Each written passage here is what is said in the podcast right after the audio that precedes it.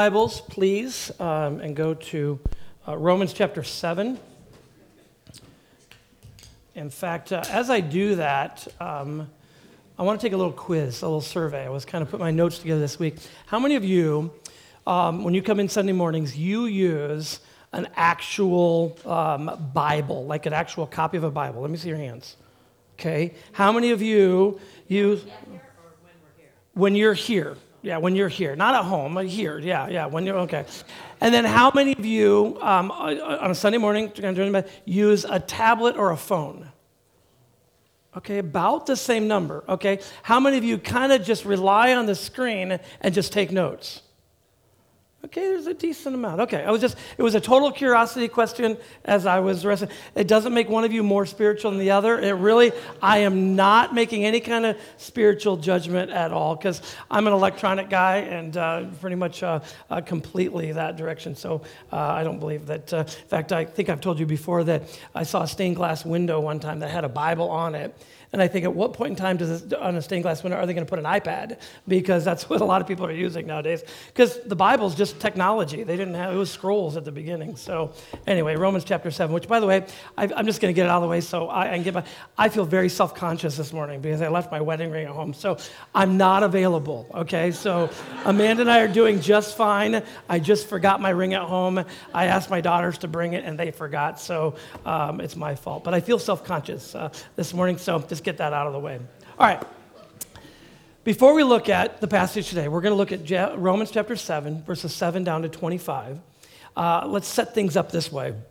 I want to show you first some statements that Paul has already made in our journey through Romans about the law, and specifically the role that the law plays in God's relationship with his people. Now, by the law, we're referring to, that what Paul is referring to, is what God gave the Israelites through Moses at Mount Sinai. We call this the Mosaic Covenant, the Mosaic Law, which at some point in time I've been doing some studying recently on a better understanding of what the covenants are all about. So, for example, you have the Adamic covenant, which would be Adam.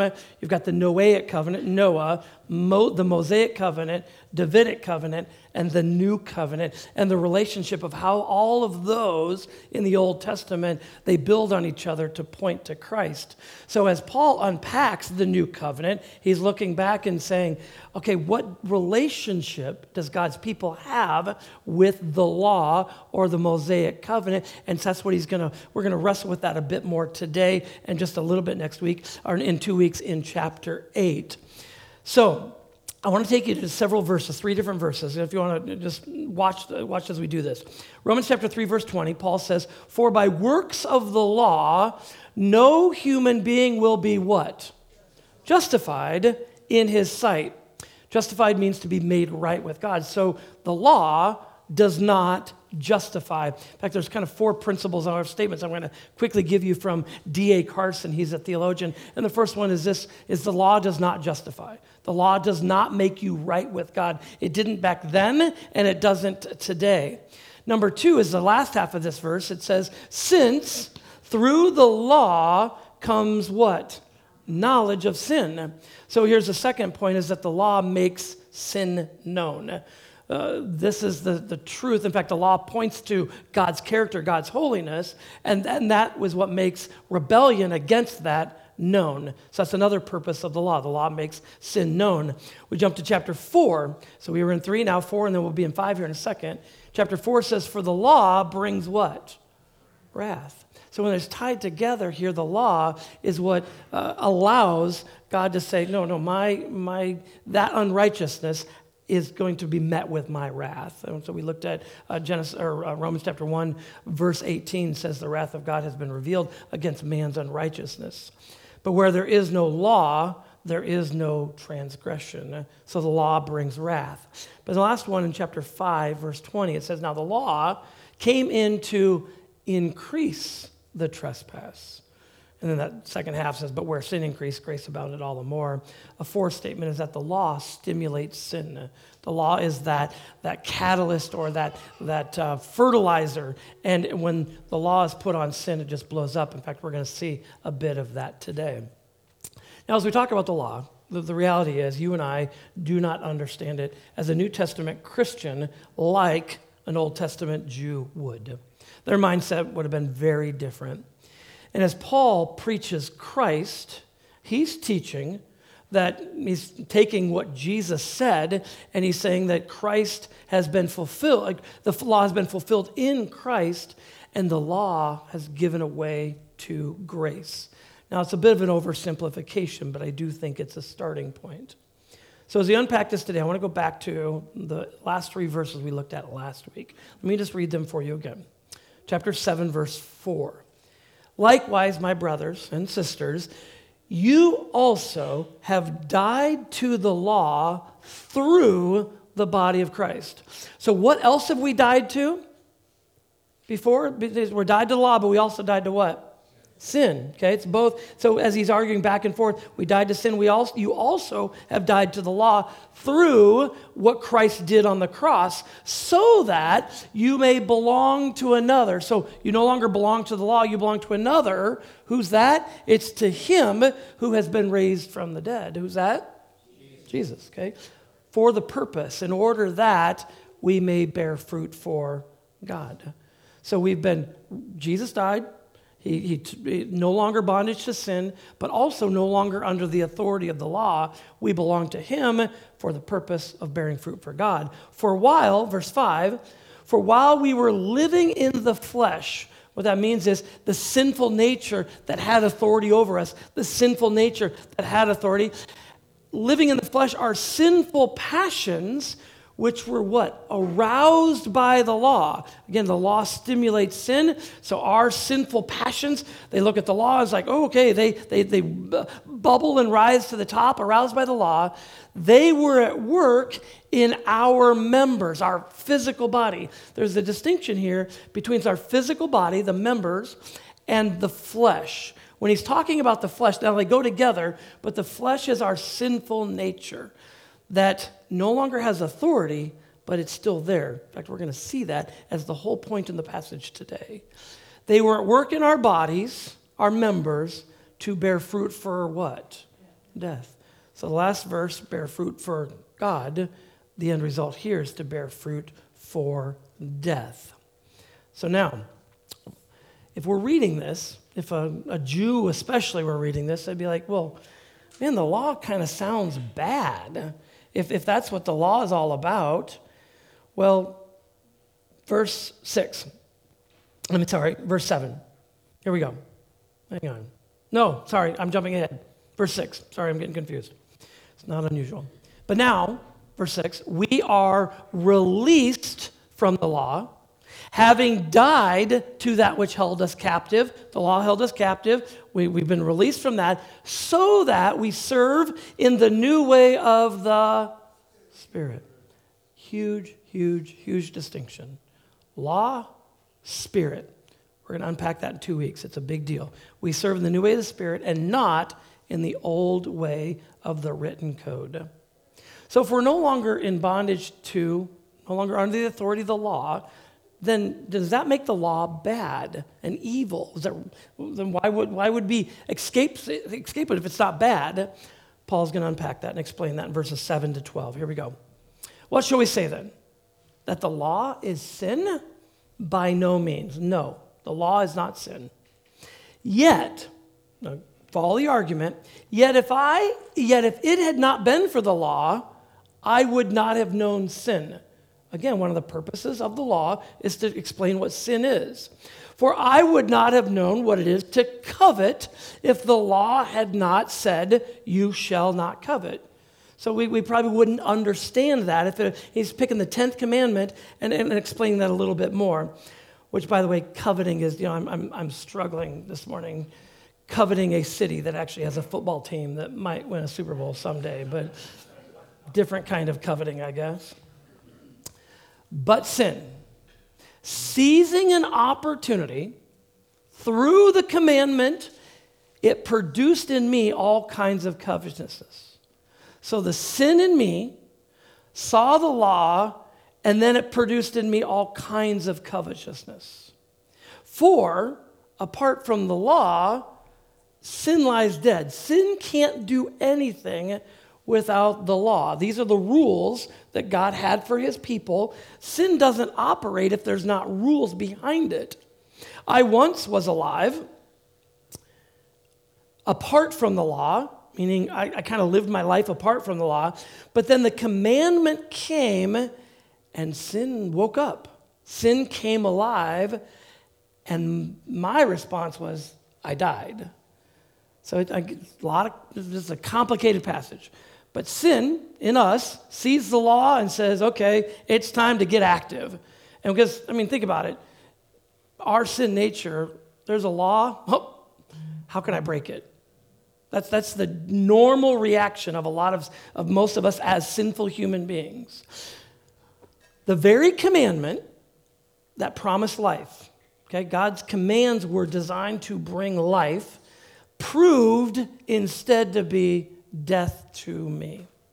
So if you think of all that, for sin, seizing an opportunity through the commandment, it deceived me, and through it, it killed me. But all that's, if you're not following all that, that's fine. Here's what I want you to catch. Verse 12 says, so the law is holy, and the commandment is holy and righteous and good. Let me give you this statement for your notes. Even though we've been made free from the law, it's still good and holy. But you got your sin nature, your flesh, in cahoots with, partnership with the law to bring us to death, which keeps us from bearing fruit for God. So the reality is, just to remind you, we've already talked about this. Jesus, his death, burial, resurrection, has freed us from sin. We're no longer under the authority of sin, but it's also freed us from the law. Well, what does that really mean? We'll explain that here, verse 13. Actually, let me give you a second statement that will lead us into 13 through the end of the chapter. The negative effects of the law. What are the negative effects of the law? Death. We've seen that already. Death and our flesh and law work together. The negative effects of the law are not because of the law, but instead because of our sin and our human weakness. So we can never say the law is bad.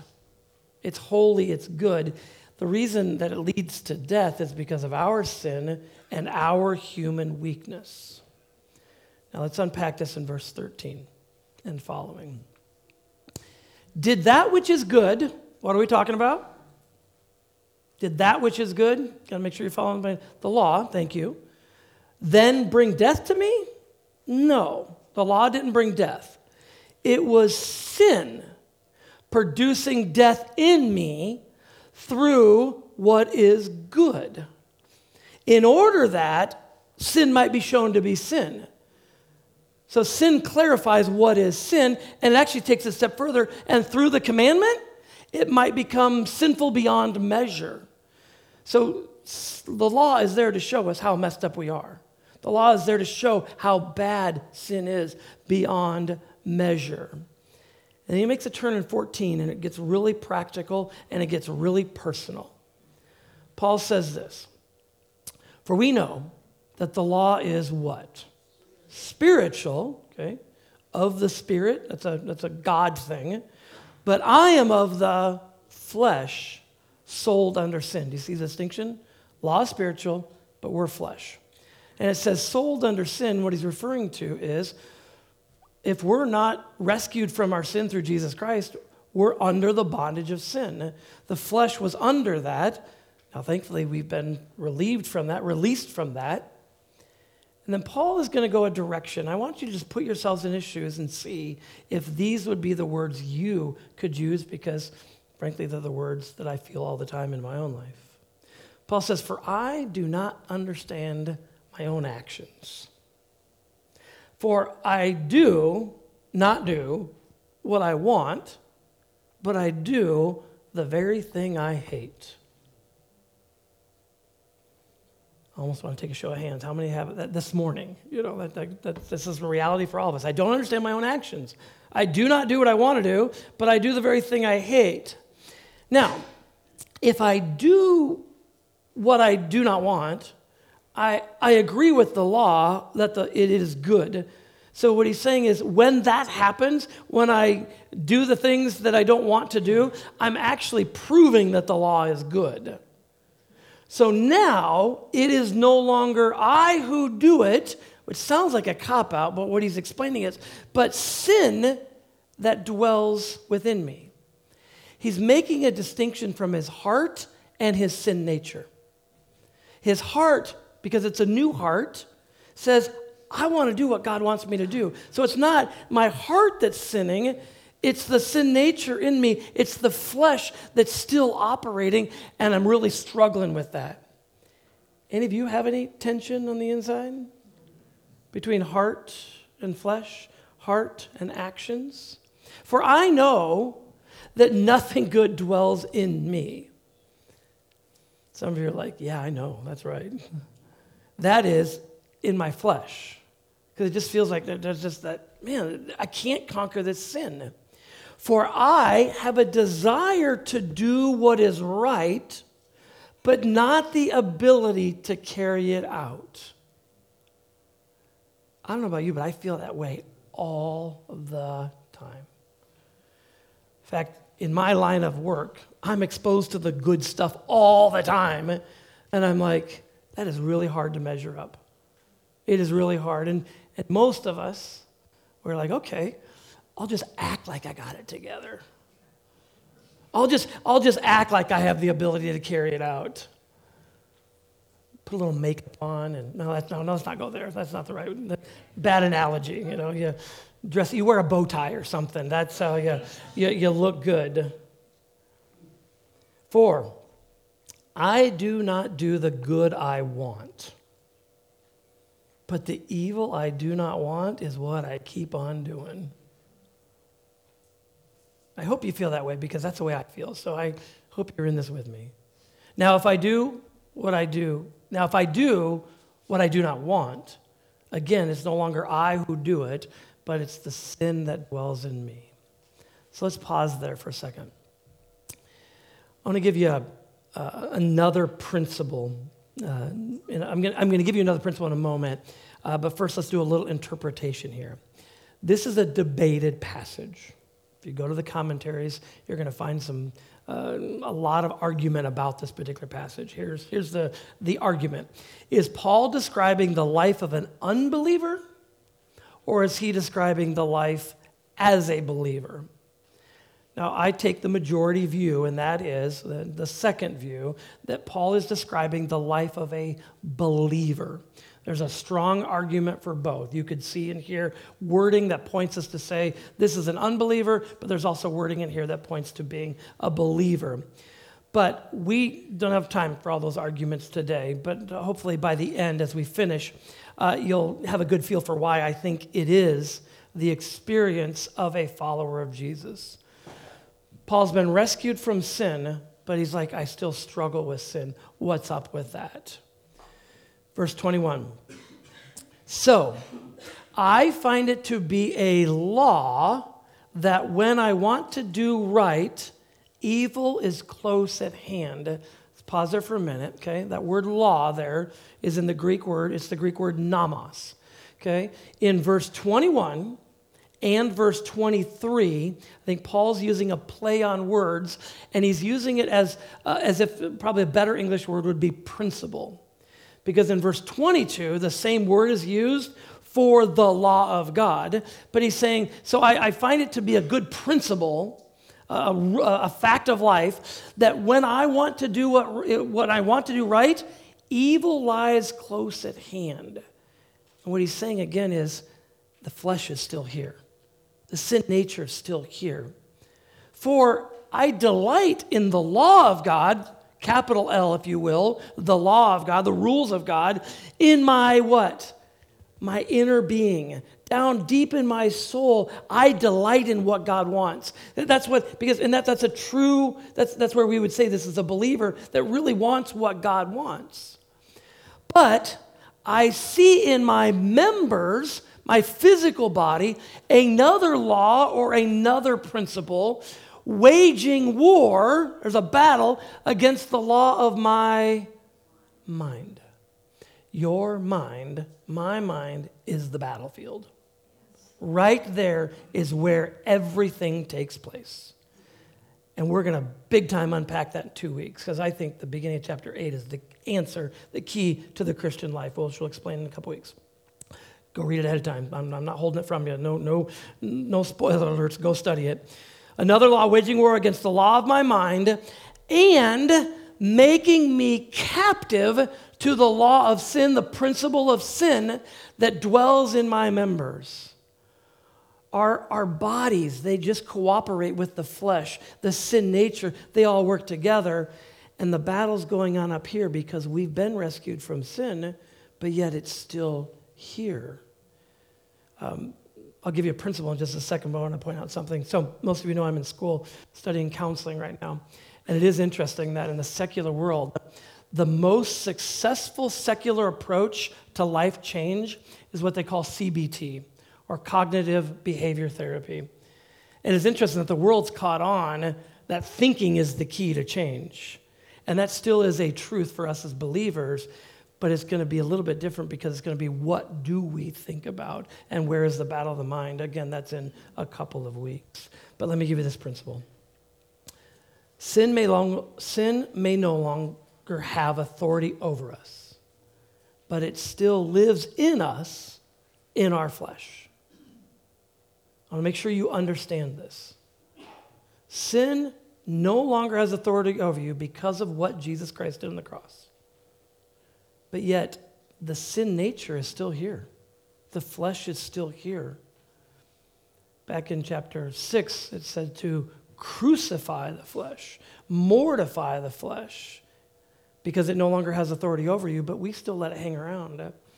And the tension point is we live in the already, but the not yet.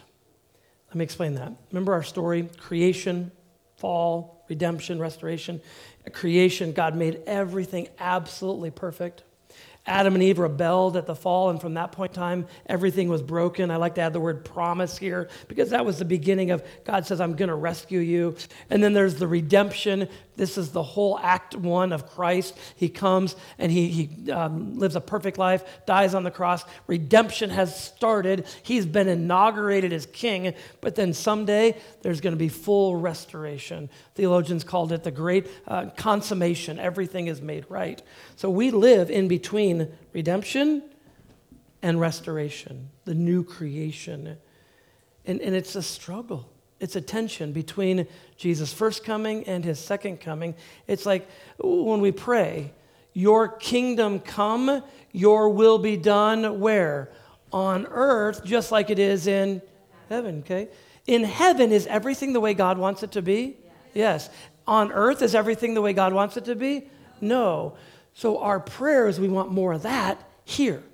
May your kingdom come in our church, in our homes, in our personal lives, just like it is in heaven. We want more kingdom. That's the not yet. Someday it's all going to be like that. We look forward to all of this getting fixed and becoming like that. So what does that mean for our personal walks with God? Let me give you a quick illustration. Juneteenth is officially, I didn't know this, Juneteenth National Independence Day. It's a federal holiday commemorating the end of what?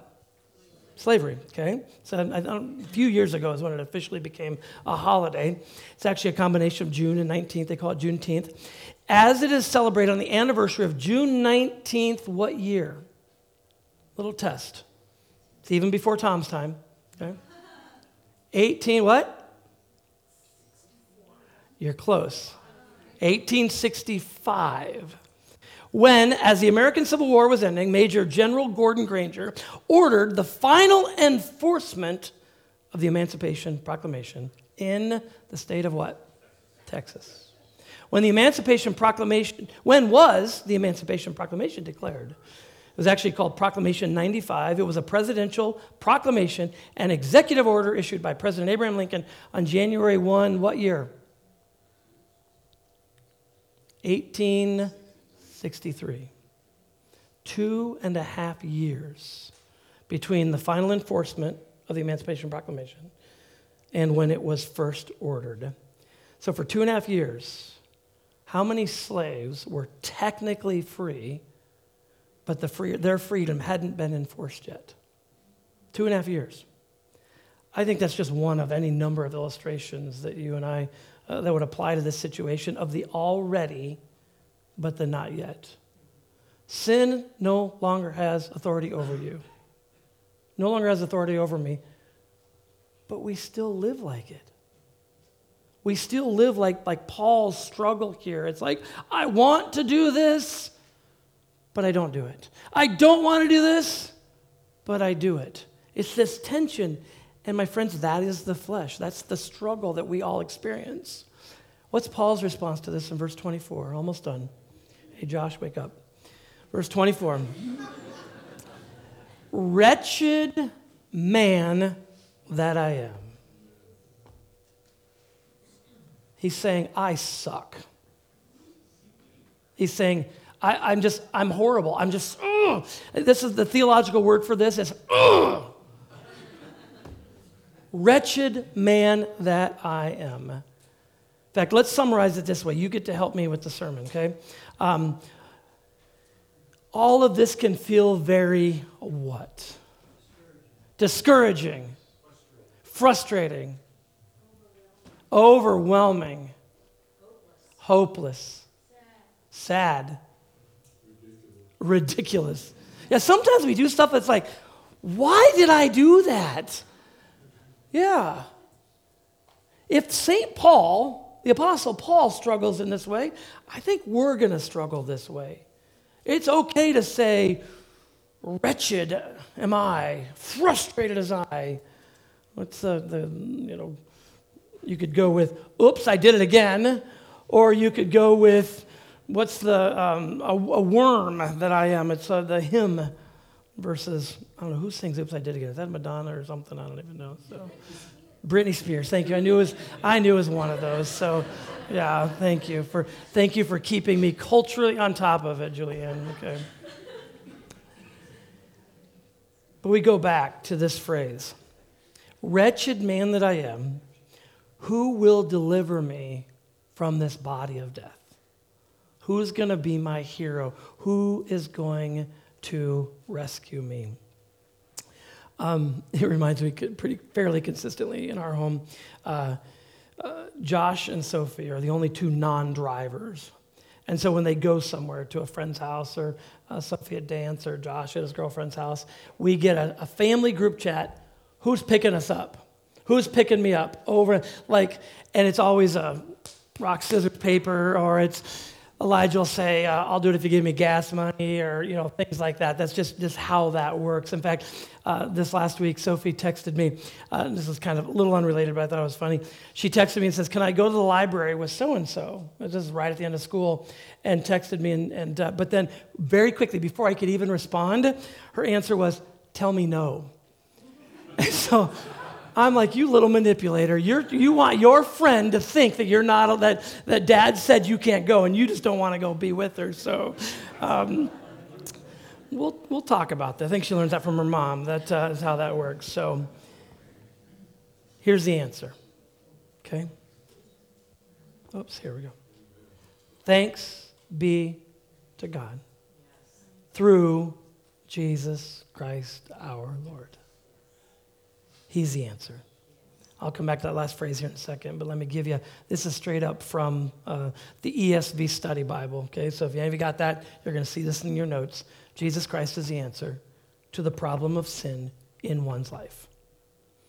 Not only did he conquer sin and death and release us from the power of that, as we sang this morning, no longer a slave, okay? He also shows us how to live the way we are to live, and we're going to unpack that in several weeks. And Paul hints at it here. He says, thanks be to God through Jesus Christ our Lord. So then, I myself serve the law of God with my, what's it say there? With my mind. That is the answer, my friend. I serve the law with my mind, but with my flesh, I serve the law of sin. So I'm going to give you a homework assignment too, because the principle is this: we have a choice to make. where are we going to put our minds? What are we going to fill our minds with? The things of the flesh or the things of the spirit? And I'll be honest with you, it is just so easy to disconnect from the things of the spirit and to put our minds on the things of the flesh.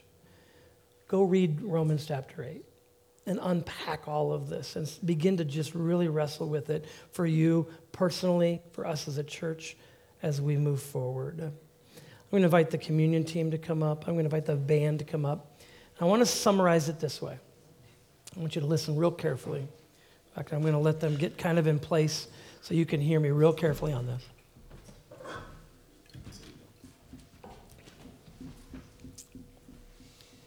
My brothers and sisters. In fact, why don't you close your eyes for a minute here? Your frustration with sin, you being overwhelmed with your sin, confused by your sin, feeling hopeless about your sin, is normal. We all struggle. We all have frustration. But hear me on this.